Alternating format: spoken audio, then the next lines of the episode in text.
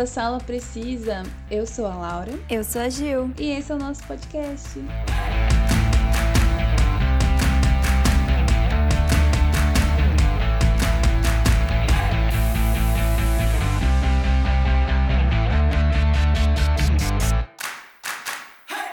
Vocês já pararam para pensar quantos bilhões, trilhões, zilhões de filmes existem hoje em dia? Desde sempre, Hollywood é uma máquina de produzir filmes, e muitos deles a gente nem sabe que existem. Alguns filmes não chegam a ser muito comentados pelas críticas, né? E nem chegam a ser lançados nos cinemas. Daí acabam ficando muito longe, né, de se tornarem grande sucesso. Sim. Por isso, no episódio de hoje, a gente vai indicar e comentar alguns filmes e séries que são muito bons, na nossa opinião, né? Mas que não fizeram muito sucesso e a grande maioria das pessoas desconhecem. Ai, acabou a energia. Laura, se me vê esse áudio aqui, acabou a energia aqui em casa, mas já voltou.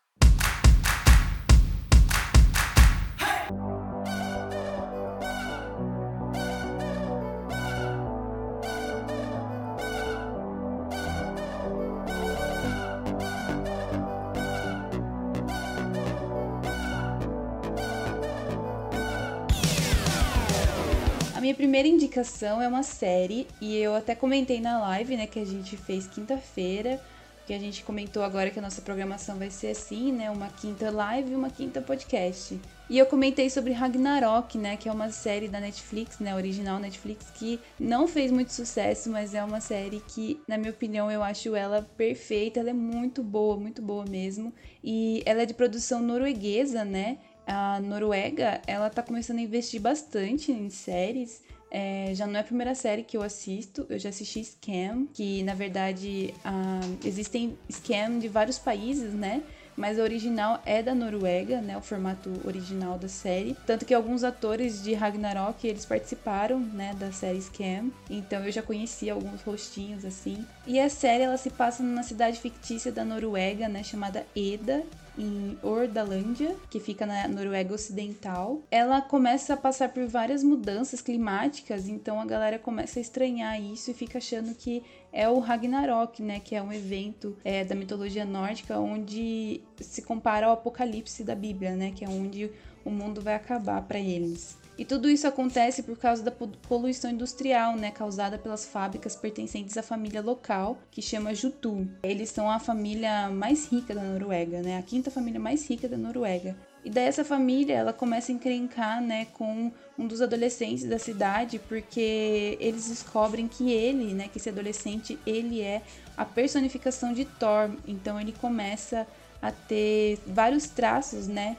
do Thor, assim, como ter uma afinidade com o tempo, com o raio, essas coisas e legal. Tal. Então é uma série muito legal. Nossa, eu quero muito ver essa série. Vale a pena mesmo, então? Nossa, sim, vale muito a pena. Ela é muito boa. E eu fiquei muito feliz que ela foi renovada, né, pra segunda temporada. Sim. E vai ter lançamento agora, dia 27 de maio, né, de 2021.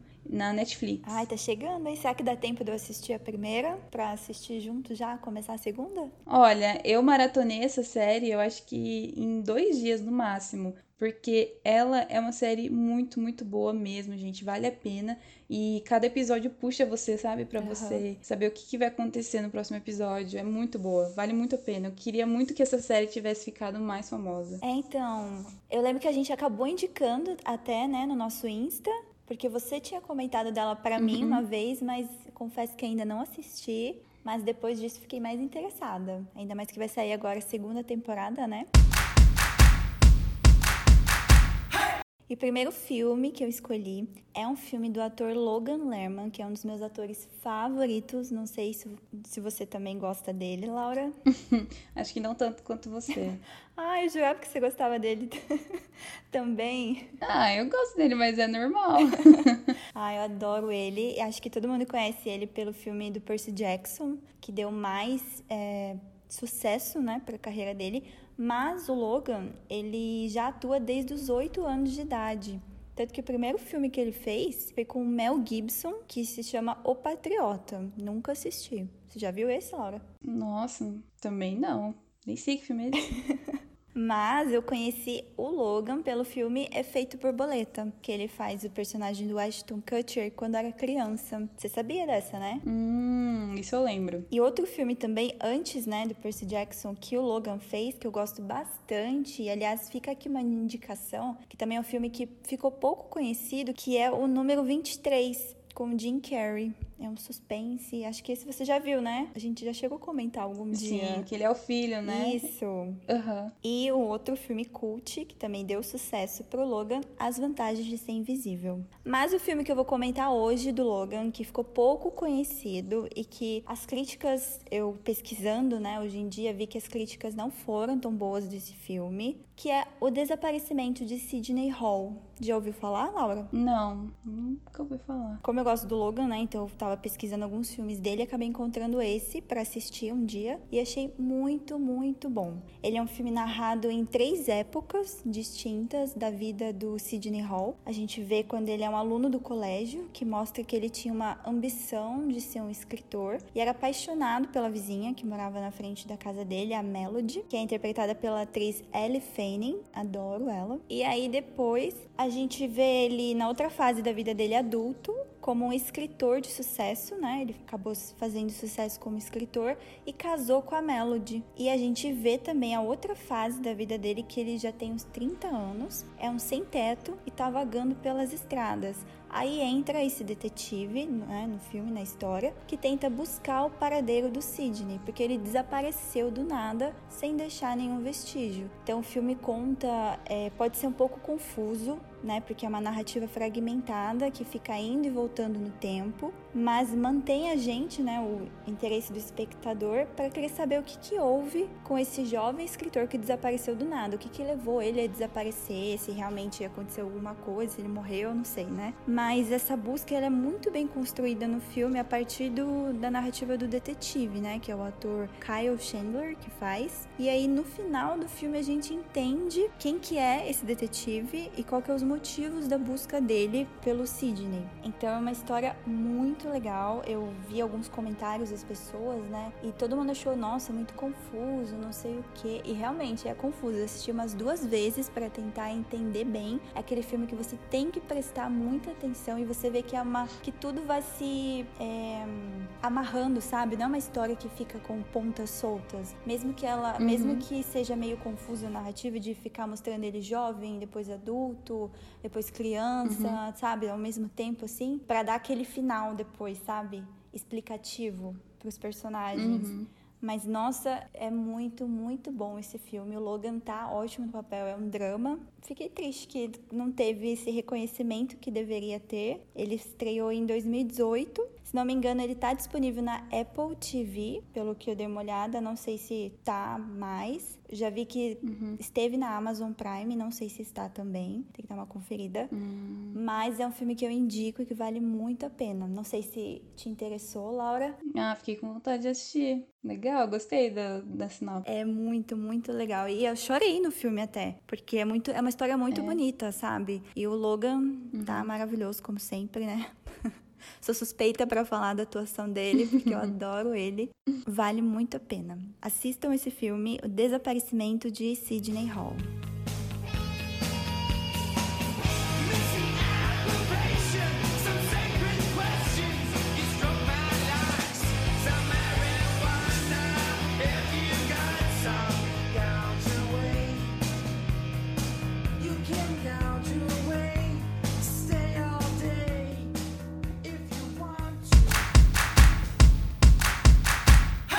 My First Summer é um filme, né, de drama também, meio que drama adolescente, assim, de 2020, do ano passado, que não fez muito sucesso, eu acredito que por causa da pandemia, né, porque verdade. Ele não foi lançado nos cinemas, né, não conseguiram lançar no cinema, então ele foi lançado, não sei como, na verdade, mas eu fui assistir esse ano, eu tava procurando, assim, um filme pra assistir lá no Streamio. Ah, eu já ia falar, já ia perguntar se era no Streamio que você viu.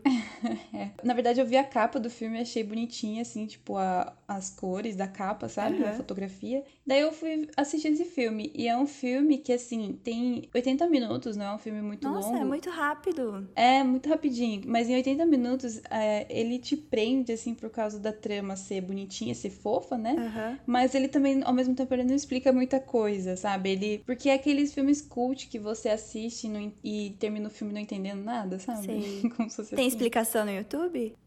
Então, no YouTube não, porque ele não ficou muito famoso, esse filme. Não. Mas eu vi uma explicação naquele aplicativo TV Showtime, sabe? Sei. Eu vi uma galera comentando sobre o filme lá. Tanto que eu entendi algumas coisas lendo o comentário da galera que assistiu e teve uma visão diferente da minha, sabe? Porque isso que é o legal desses filmes cults, que cada pessoa interpreta de um jeito, né? Ah, legal.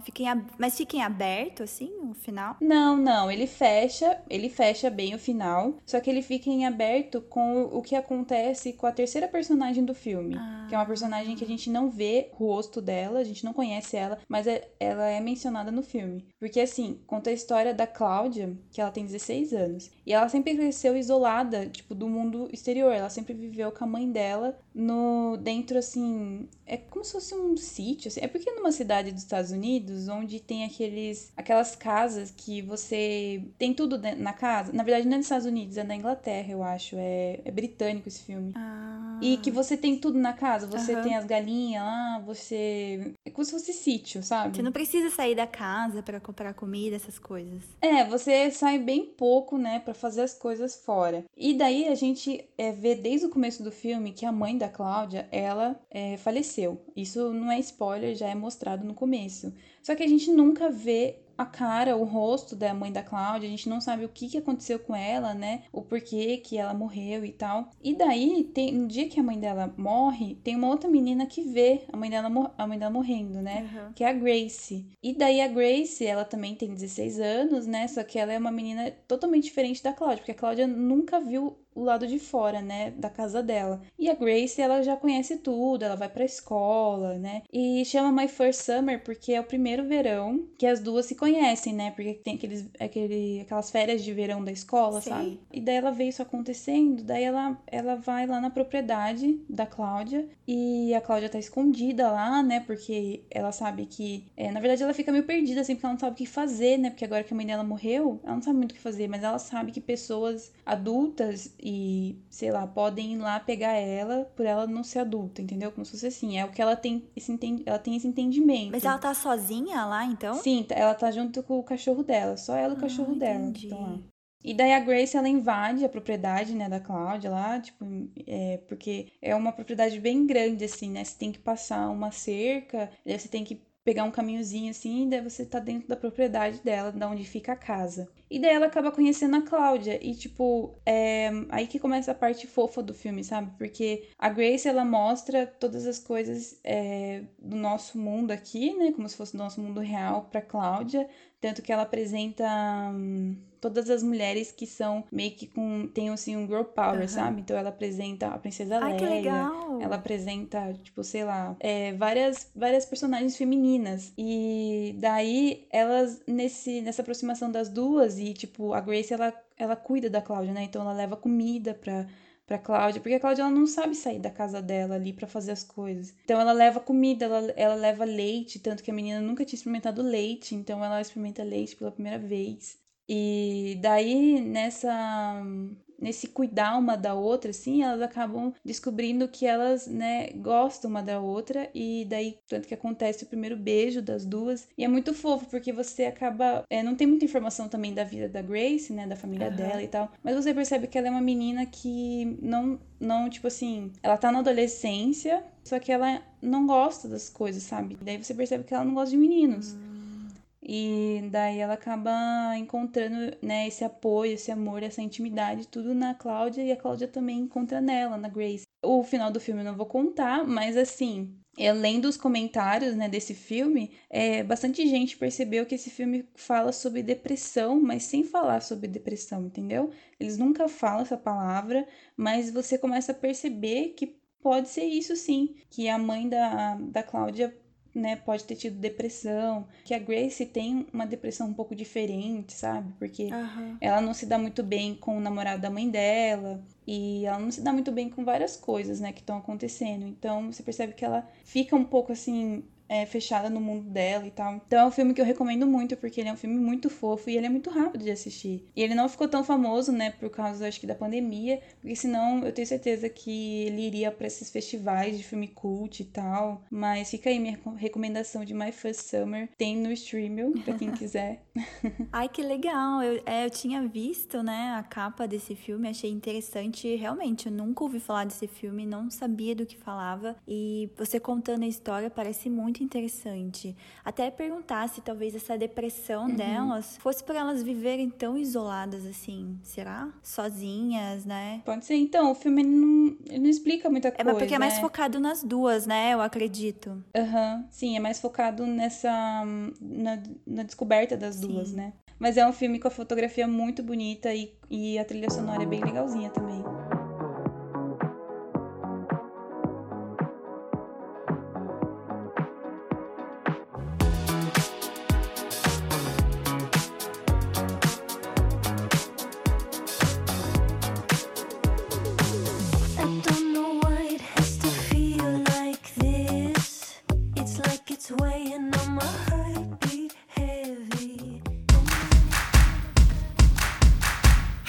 Minha segunda escolha foi uma série do streaming Hulu, que não ficou muito conhecida e eu acabei só descobrindo por causa do ator do filme 1917. Porque assim, quando eu gosto de um ator, eu pesquiso, né, tudo sobre a vida dele, toda a filmografia, todas as séries que ele fez.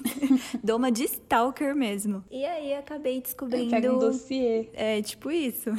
E daí tava vendo lá a filmografia dele, né, do ator George MacKay, e vi que ele fazia uma série com o James Franco. E o James Franco, né, pra quem me conhece sabe, que é um dos meus atores favoritos também. E aí eu descobri essa série, que chama 11-22-63, que é uma minissérie de ficção científica, drama e mistério, também não muito conhecida, apesar de ser uma história do Stephen King. Então eu fiquei, caramba, James Franco, né? Olha, George MacKay, Stephen King e a produção do J.J. Abrams. Caramba! Sim, você conhece ou não? Não, nunca ouvi falar dessa série.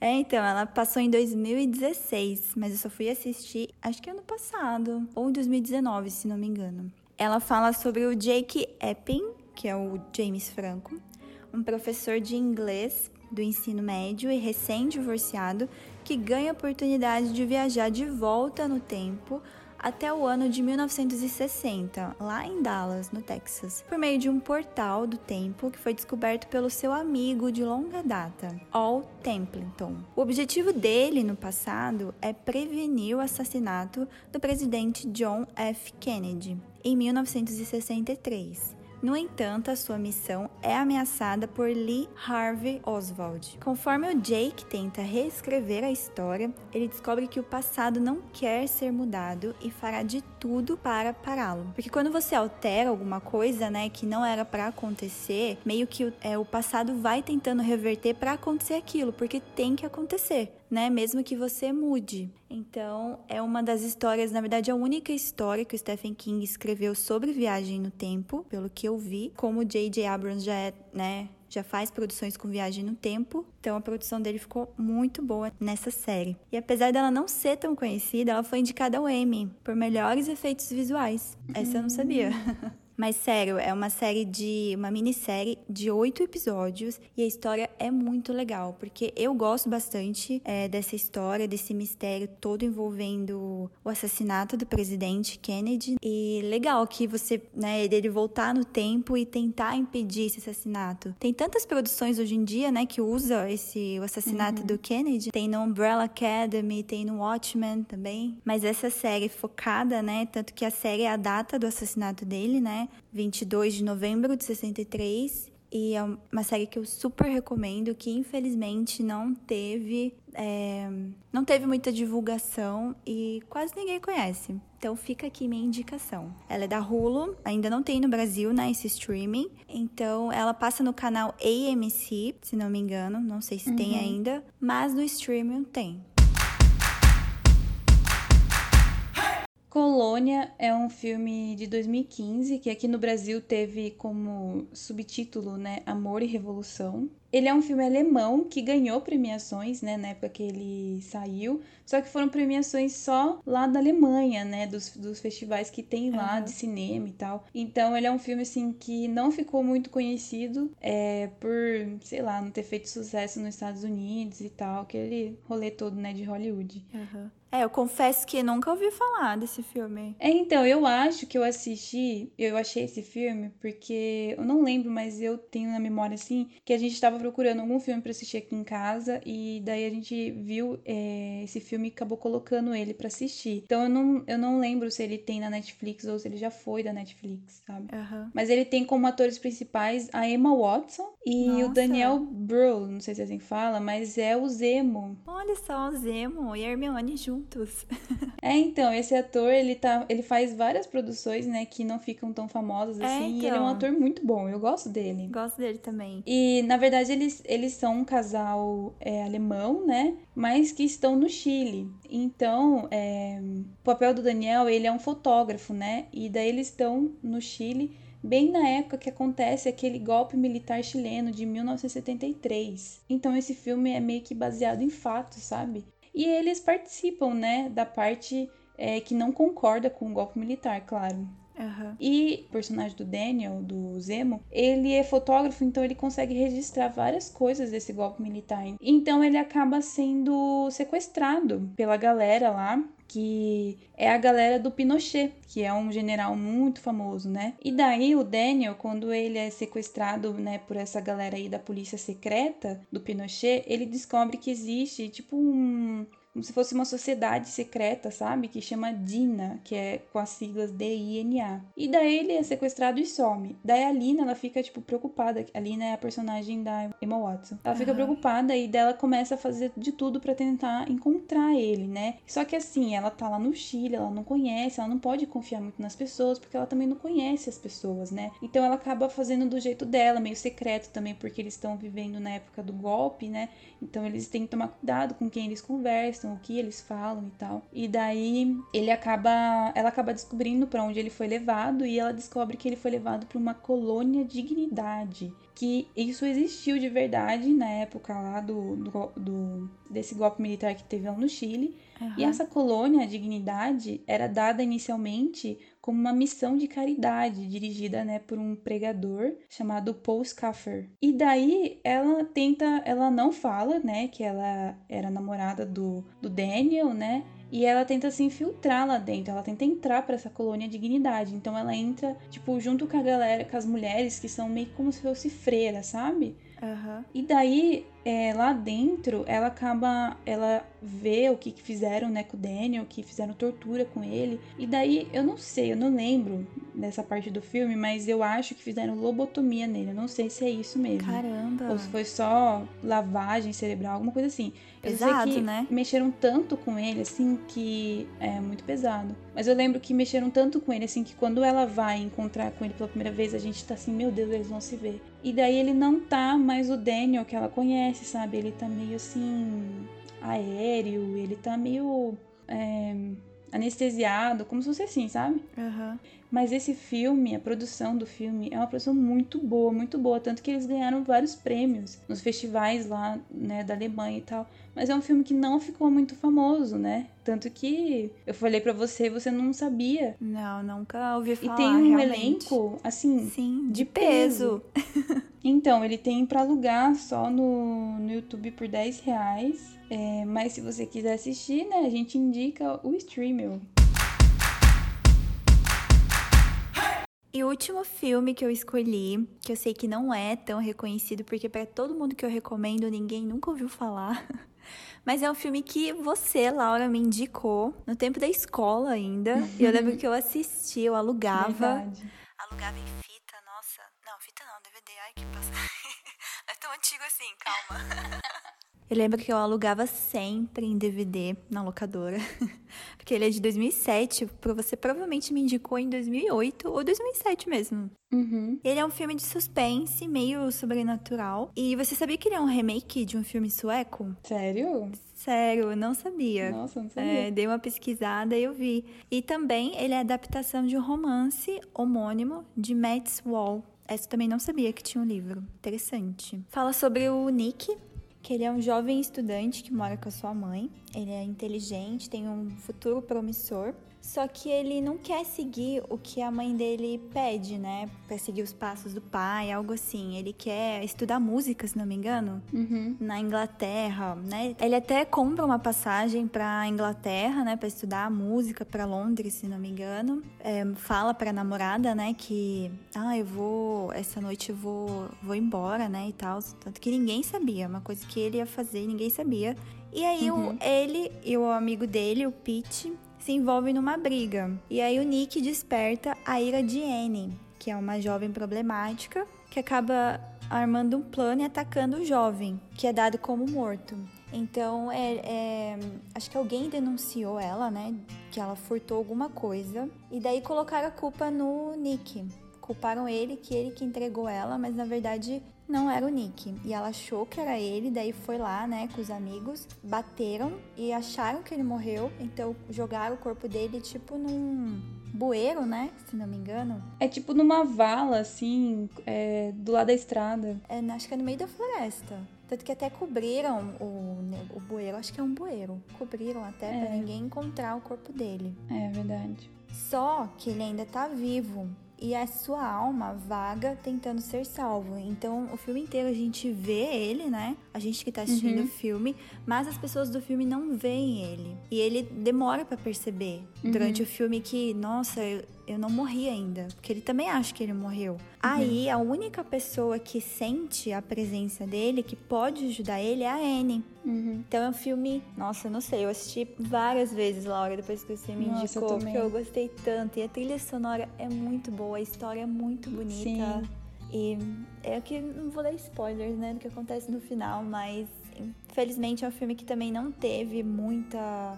divulgação, a gente fala Invisível, a pessoa acha que é outro invisível, né? Tanto que eu até comentei, Laura, eu vou indicar Invisível. Você, o Homem Invisível?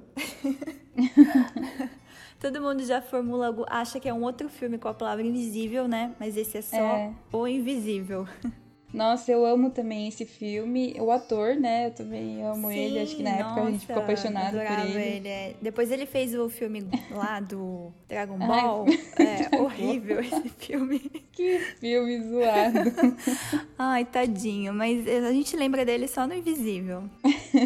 Então, mas eu acho que eu descobri esse filme porque na época a gente, né, alugava DVD. E daí... Só que já existia esse negócio de você baixar filme na internet e tal. Sim. E daí o nosso amigo Kenji, o famoso Kenji, nessa época, ele era viciado em baixar filmes, né? E daí ele selecionava alguns filmes e gravava pra mim num DVD.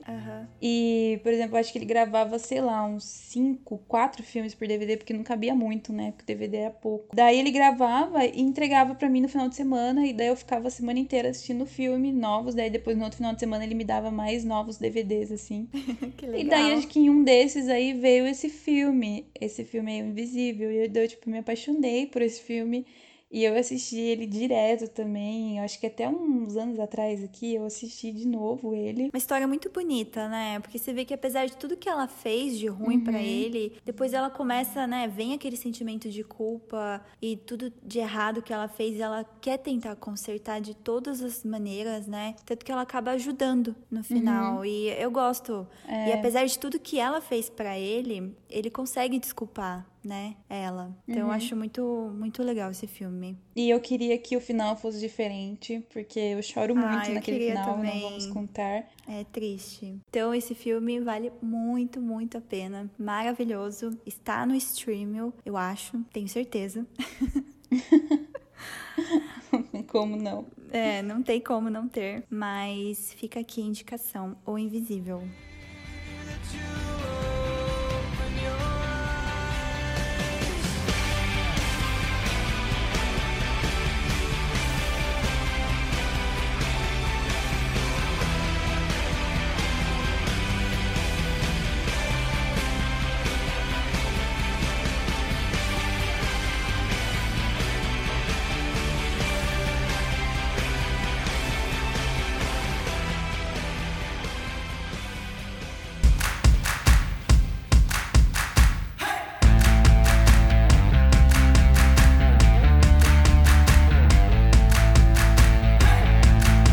então é isso. Essas foram algumas indicações de séries, filmes que não fizeram tanto sucesso, mas que são muito bons, na nossa opinião. E tirando esses, tem vários outros também, incluindo vários da Netflix que ficaram poucos conhecidos, como a série Lock and Key. Não sei se você já ouviu falar, Laura. Já ouvi falar, já. Acredito que é uma adaptação de uma HQ e é muito, muito bom, mas infelizmente a galera não fala muito dela. Mas eu acho que vai ter segunda temporada, viu? Tem também o filme Rua Cloverfield número 10, que tá disponível na Amazon Prime. É um filme muito bom também, de ficção científica. Tem a série Guilty, que é adolescente, né? Mas envolve assassinatos, é bem legal, apesar de ter uma temporada só. Lembro que minha irmã que indicou na época e nunca ouvi falar. Se ela não me falasse dessa série, eu nunca saberia da existência. Mas é muito legal também. Então é isso, não deixe de nos seguir lá nas nossas redes sociais, no nosso Instagram, @SalaPrecisaPodcast, que a gente sempre tá postando conteúdo original Sala Precisa e também indicações de playlists. Até a próxima!